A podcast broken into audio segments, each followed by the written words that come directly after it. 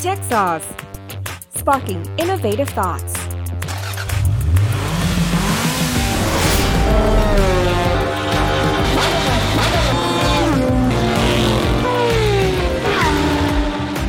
Sauce in collaboration with Grand Prix International. Automotive News. สวัสดีค่ะ คุณกำลังอยู่กับแนนอิสรีจุลกเกษม ในซีรีส์ใหม่ล่าสุดของ Tech Sauce Podcast ค่ะ ที่ครั้งนี้นะคะ พิเศษมากๆ เพราะเรานะคะ ได้ร่วมมือกันกับบริษัท Grand Prix International ค่ะ หรือที่หลายท่านนะคะ อาจจะรู้จักกันในฐานะผู้จัดงานมอเตอร์โชว์ค่ะ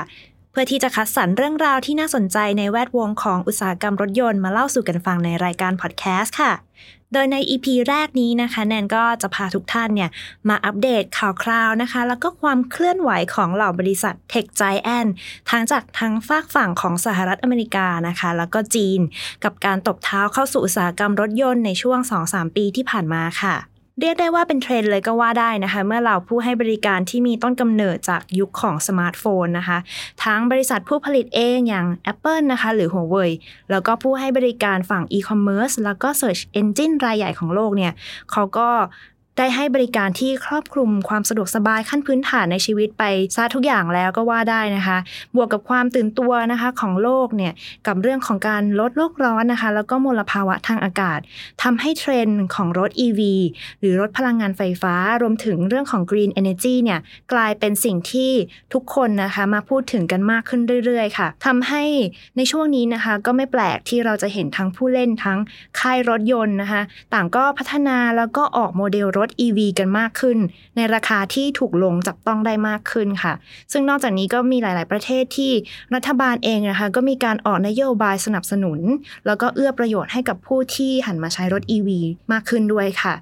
เมื่อเทรนด์ของโลกมาทางนี้แล้วนะคะ แน่นอนว่าเหล่าเทคใจแอนยักษ์ใหญ่ทั้งหลายเนี่ยทั้งสองมหาอำนาจอย่างในอเมริกาแล้วก็จีนเนี่ยก็เลยไม่ยอมน้อยหน้ากันนะคะ ต่างลงมาเล่นในตลาดนี้กันไม่ทางใดก็ทางหนึ่งค่ะ ไม่ว่าจะเป็นการ partner กับค่ายผู้ผลิตรถยนต์นะคะ หรือว่าการลงทุนพัฒนารถยนต์ EV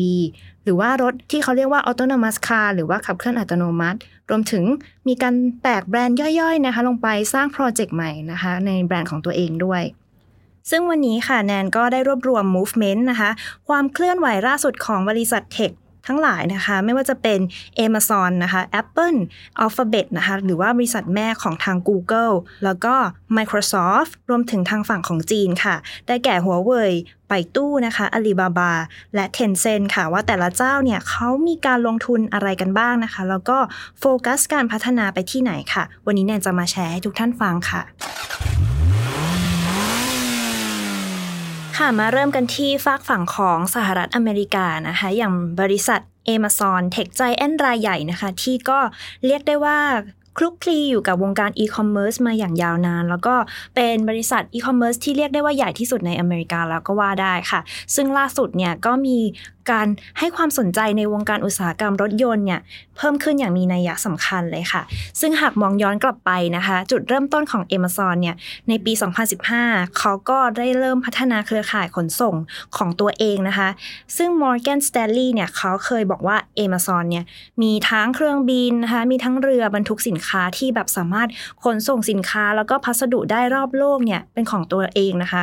แต่ในทางกลับกันเนี่ยกับไม่มีรถยนต์นะคะหรือว่ารถบรรทุกสินค้าของตัวเองเลยนะคะ ดังนั้นเนี่ยเอเมซอนเนี่ยเขาก็เลยต้องเร่งที่จะลงทุนนะคะในระบบขนส่งทางรถยนต์อย่างเร่งด่วนค่ะ ซึ่งตอนแรกเนี่ยในปี 2018 ทาง Amazon เขาก็ได้สั่งซื้อรถของ Mercedes-Benz นะคะกว่า 20,000 คัน ด้วยความหวังว่าเออจะช่วยให้ระบบการขนส่งของทาง Amazon เนี่ยดีขึ้นนะคะ แต่อย่างไรก็ตามเนี่ยรถ Mercedes-Benz อย่างที่ทราบกันดีนั้น ก็ยังขับเคลื่อนด้วยระบบน้ำมันอยู่นะคะ ซึ่งก็ส่งผลต่อสิ่งแวดล้อมทำให้ทาง Amazon เองเนี่ยเขาเจอแรงกดดันจากบุคลากรนะคะ ทั้งภายในแล้วก็ภายนอกองค์กรเนี่ยว่าอยากให้บริษัทเนี่ยรับผิดชอบต่อผลกระทบต่อสิ่งแวดล้อมที่เกิดขึ้นด้วยค่ะ ซึ่งนี่ก็เลยเป็นสาเหตุหนึ่งนะคะ ที่ทำให้ทาง Amazon เนี่ยล่าสุดในปี 2019 ตัดสินใจเข้ามาลงทุนในสตาร์ทอัพรายหนึ่งค่ะ ที่ชื่อว่า Rivian ค่ะ Rivian นะคะเป็นบริษัทสตาร์ทอัพชื่อดังจากมิชิแกนค่ะ ซึ่งเขาเนี่ยกำลังพัฒนารถยนต์ EV ชนิดต่างๆ ค่ะออกมา ซึ่งรถยนต์ EV นี้นะคะ ก็สามารถชาร์จพลังงานได้ด้วยแบตเตอรี่ค่ะ และทาง Amazon เองค่ะ ก็ลงเงินไปกว่า 700 ล้านดอลลาร์สหรัฐเลยทีเดียวค่ะ ซึ่งทาง Jeff นะคะทาง CEO ของ Amazon เองเนี่ยเขาก็บอกว่าเขาเนี่ยประทับใจในวิสัยทัศน์ของ Rivian มาก แล้วก็คิดว่าเทคโนโลยีที่ทาง Rivian พัฒนาอยู่เนี่ยก็เป็นสิ่งที่ทาง Amazon มองหา แล้วก็จะสามารถนำมาใช้ในการขนส่งให้ได้นะคะ ซึ่งเขามีแพลนที่จะผลิตรถยนต์เนี่ย 1 0 0 0 0แสนคันให้ได้ภายในปี 2030 หรืออีกแค่อีก 10 ปีที่จะถึงนี้นะคะ แล้วก็ทาง Amazon เองก็มีแผนที่จะเริ่มใช้รถยนต์ EV ในการขนส่ง ภายในไม่กี่เดือนที่จะถึงนี้ค่ะขณะเดียวกันนะคะในค่ายผู้ผลิต คอมพิวเตอร์และสมาร์ทโฟนรายใหญ่ของโลกอย่าง Apple นะคะ ก็เพิ่งจะมีข่าวให้สาวก Apple ได้กรีดกันไป ไม่นานมานี้เองนะคะ ว่าทาง Apple เนี่ยเขาก็เข้ามาร่วมในสังเวียนอุตสาหกรรมรถยนต์ EV ด้วย แล้วก็จะออกแบรนด์นี่เป็นของตัวเองด้วยนะคะ เป็นรถยนต์ไฟฟ้าของตัวเองค่ะ ซึ่งก็ตอนแรกสุดเนี่ยนะคะทาง Apple เนี่ยเขาก็มีข่าวตั้งแต่ปี 2015 แล้วค่ะ ว่าเขาได้ออก project ที่ชื่อว่า Project Titan นะคะ เพื่อที่จะผลิตรถยนต์ EV ออกมาให้ได้ภายในปี 2019 แต่หลังจากนั้นเนี่ยข่าวคราวความคืบหน้าของโครงการเนี่ยก็กลับเงียบๆไปนะคะ หลังจากนั้นก็ถูกรื้อฟื้น project ขึ้นมาอีกครั้งหนึ่งค่ะ โดย Doug Field นะคะ ซึ่งเป็นอดีตบุคลากรคนสำคัญของทางเทสลานะคะ เพื่อที่จะชุบชีวิต project นี้ขึ้นมาอีกครั้งหนึ่งค่ะ โดยล่าสุดนะคะ Apple เนี่ยเขาก็บอกว่าเขากำลังผลิตรถยนต์ไฟฟ้าเป็นของตัวเองแล้วนะคะ แล้วก็คาดว่าตัวเทคโนโลยีอันเนี้ยจะมีความคล้ายคลึงกับ Full Self Driving ของทาง Tesla แล้วก็ Waymo ของทาง Google ด้วยค่ะ ซึ่งตัวแบตเตอรี่นั้นก็จะเป็นตัวที่คล้ายๆ กับทาง Tesla นะคะที่ใช้กับรถยนต์โมเดล 3 ที่ผลิตในจีน ซึ่งจะเป็นแบตเตอรี่ที่ช่วยลดต้นทุนทำให้แบตเตอรี่เนี่ยถูกลงนะคะ แล้วรถยนต์ที่เป็น EV จะมีราคาถูกลงและจับต้องได้มากขึ้นค่ะซึ่ง Apple นะคะก็มีแผนที่จะผลิตรถยนต์ออกสู่ตลาด แล้วก็จะพลิกโฉมวงการรถยนต์ให้ได้นะคะ ภายในปี 2024 ที่จะถึงนี้เองค่ะ ค่ะ ส่วนด้าน Microsoft นะคะ ก็ไม่น้อยหน้าเช่นกันค่ะ ปัจจุบันนะคะ Microsoft เนี่ยเขาก็ได้ไป partner กับทางบริษัทสตาร์ทอัพเจ้าหนึ่งนะคะ ที่ชื่อว่า Cruise ค่ะ ซึ่ง Cruise เนี่ยเป็นบริษัทที่ทาง General Motors หรือ GM เนี่ยเป็นผู้ถือหุ้นรายใหญ่มาตั้งแต่ปี 2016 ซึ่งก็เป็นอีกสัญญาหนึ่งนะคะว่า Microsoft เนี่ยกำลังจะก้าวเข้ามามีบทบาทสำคัญ แล้วก็เอาจริงในอุตสาหกรรมรถยนต์ EV ค่ะ Microsoft ได้ลงทุนใน Cruise ไปด้วยจำนวนเงินกว่า 2,000 ล้านดอลลาร์ แล้วก็มีความร่วมมือที่จะนำเทคโนโลยีของ Microsoft Azure นะคะ มาช่วยในการพัฒนานวัตกรรมการผลิตรถยนต์ไร้คนขับค่ะ ซึ่งปัจจุบันนะคะเขาก็ทาง Cruise เนี่ยก็ได้มีการทดสอบประสิทธิภาพการทำงาน ทั้งในเมืองซานฟรานซิสโก แล้วก็มีแผนที่จะพัฒนาบริการนี้เป็นแท็กซี่ไร้คนขับในอนาคตอันใกล้นี้ด้วยค่ะ ก็ต้องลองมาจับตากันนะคะว่า ความเคลื่อนไหวครั้งใหญ่ของ Microsoft นี้จะมีผลต่ออุตสาหกรรมรถยนต์ยังไงบ้างค่ะในกรณีของ Alphabet นะคะหรือว่าบริษัทแม่ของทาง Google เองเนี่ยเขาก็ได้ลงมารุกตลาดนี้ด้วยเช่นกันค่ะ ตั้งแต่ปี 2009 นะคะ ทาง Google เนี่ยเขาก็เริ่มต้นโครงการพัฒนานวัตกรรม Self Driving Car Project แต่หลังจากนั้นเนี่ยในปี 2016 ทาง Alphabet ที่เป็นบริษัทแม่เนี่ยก็มาพัฒนาตัวโปรเจกต์อันนี้นะคะ ให้เป็นรูปเป็นร่างมากขึ้น แล้วก็พัฒนาขึ้นเป็น Waymo บริษัทพัฒนารถยนต์ไร้คนขับค่ะ ภายใต้ตัวแบรนด์ของ Alphabet อีกทีหนึ่งซึ่งในปีเดียวกันนั้นนะคะ Waymo ก็ได้ร่วมมือกับทาง Fiat Chrysler ค่ะ ซึ่งเป็นเจ้าของค่ายรถยนต์ยี่ห้อดังๆนะคะอย่าง Maserati Jeep นะคะหรือ Ram นะคะเพื่อที่จะพัฒนานวัตกรรม แล้วก็เทคโนโลยี รถยนต์ไร้คนขับให้ดียิ่งขึ้นค่ะ ปัจจุบันนะคะเวโมแล้วก็เฟียดคริสเลอร์เนี่ยกำลังขยายการผลิตนะคะจากเดิมที่มีแต่รถยนต์ไร้คนขับธรรมดานะคะ ไปสู่การผลิตรถอย่างรถบรรทุกนะคะ ขนาดเล็ก เพื่อที่จะนำมาขนส่งสินค้าค่ะ ซึ่งความพิเศษนะคะของรถยนต์ของ Waymo กับ Fiat Chrysler เนี่ยก็คือนอกจากจะแบบสามารถขับเคลื่อนได้ด้วยตัวเองแล้ว ก็ยังมีระบบป้องกันตัวเองด้วยค่ะ เมื่อเกิดเหตุการณ์อันตรายนะคะ หรือว่าอะไรฉับพลันเนี่ยระบบก็จะมีการป้องกันอัตโนมัติเลยค่ะ ยังไงก็ตามนะคะ ยังไม่มีข่าวว่าตอนนี้เนี่ยจะมีการปล่อยรถยนต์ออกสู่ตลาดในช่วงเวลาไหนนะคะ แต่ว่ามีการคาดการณ์ว่าก็ไม่น่าจะนานเกินรอค่ะ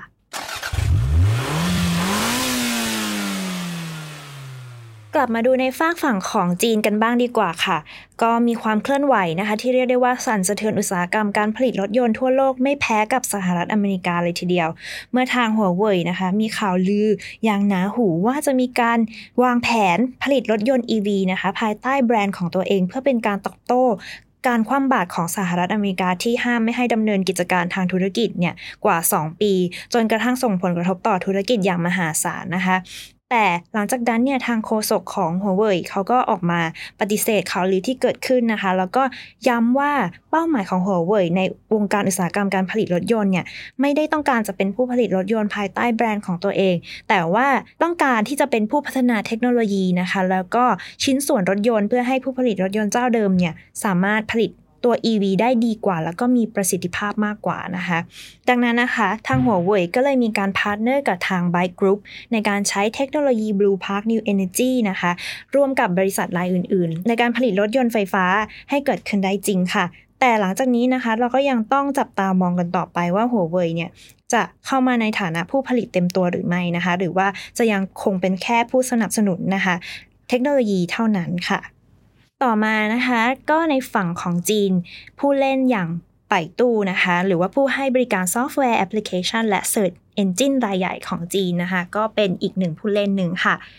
ล่าสุดนะคะ ไป่ตู้เนี่ยเขาได้เข้าสู่อุตสาหกรรมการผลิตรถยนต์ ด้วยการเข้าถือหุ้น แล้วก็เป็นผู้ผลิตร่วมกับ Geely นะคะ บริษัทผู้ผลิตรถยนต์รายใหญ่ของจีน ซึ่งก่อนหน้านี้นะคะ ทาง Geely เนี่ยได้เข้าซื้อกิจการ Volvo จาก Ford Motor เนี่ยเป็นเงินกว่า 1.8 พันล้านดอลลาร์สหรัฐเลยทีเดียว ซึ่งการร่วมมือกันระหว่างไปตู้ แล้วก็กีลี่เนี่ยก็ถือว่าเป็นการผสานจุดแข็งของทั้งสองบริษัทเข้าด้วยกันนะคะ แล้วก็จะมีการพัฒนาในส่วนของนวัตกรรมไร้คนขับค่ะ ซึ่งประกอบไปด้วย Apollo Self Driving System นะคะ ที่เขาได้เปิดตัวไปเมื่อเดือนกันยายน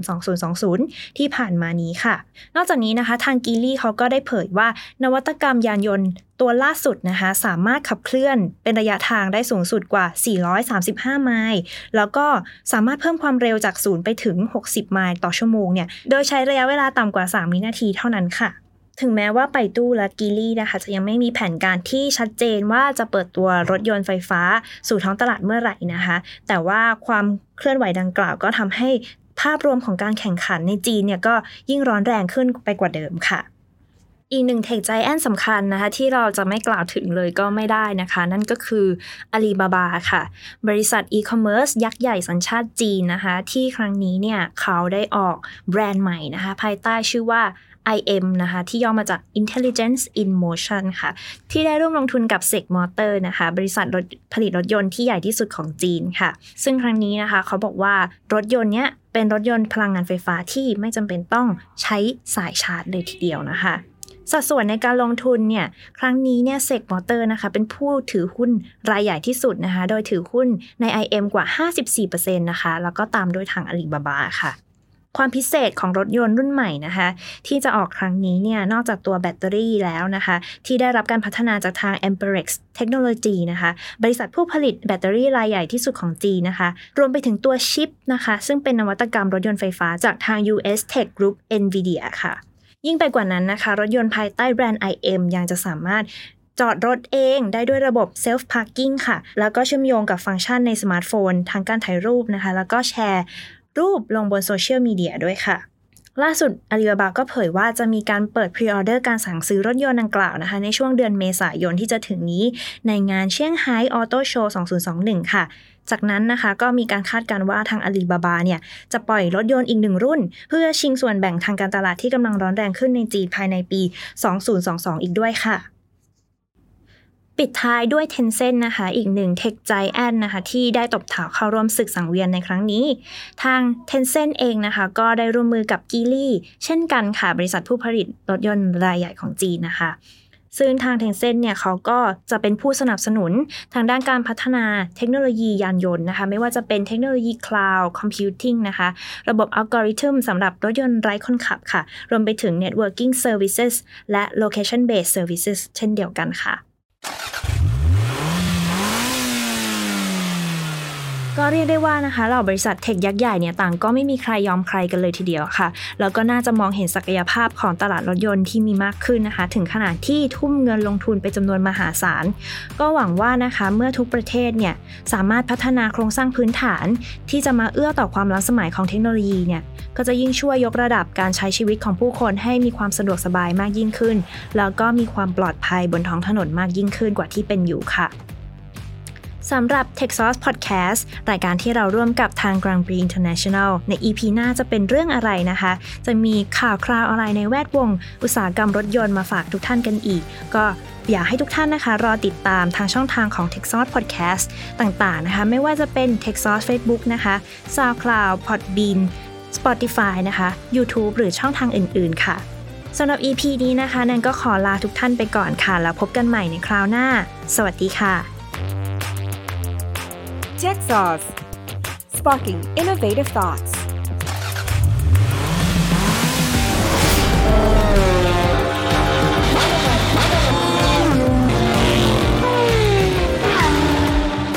Texas in collaboration with Grand Prix International. Automotive News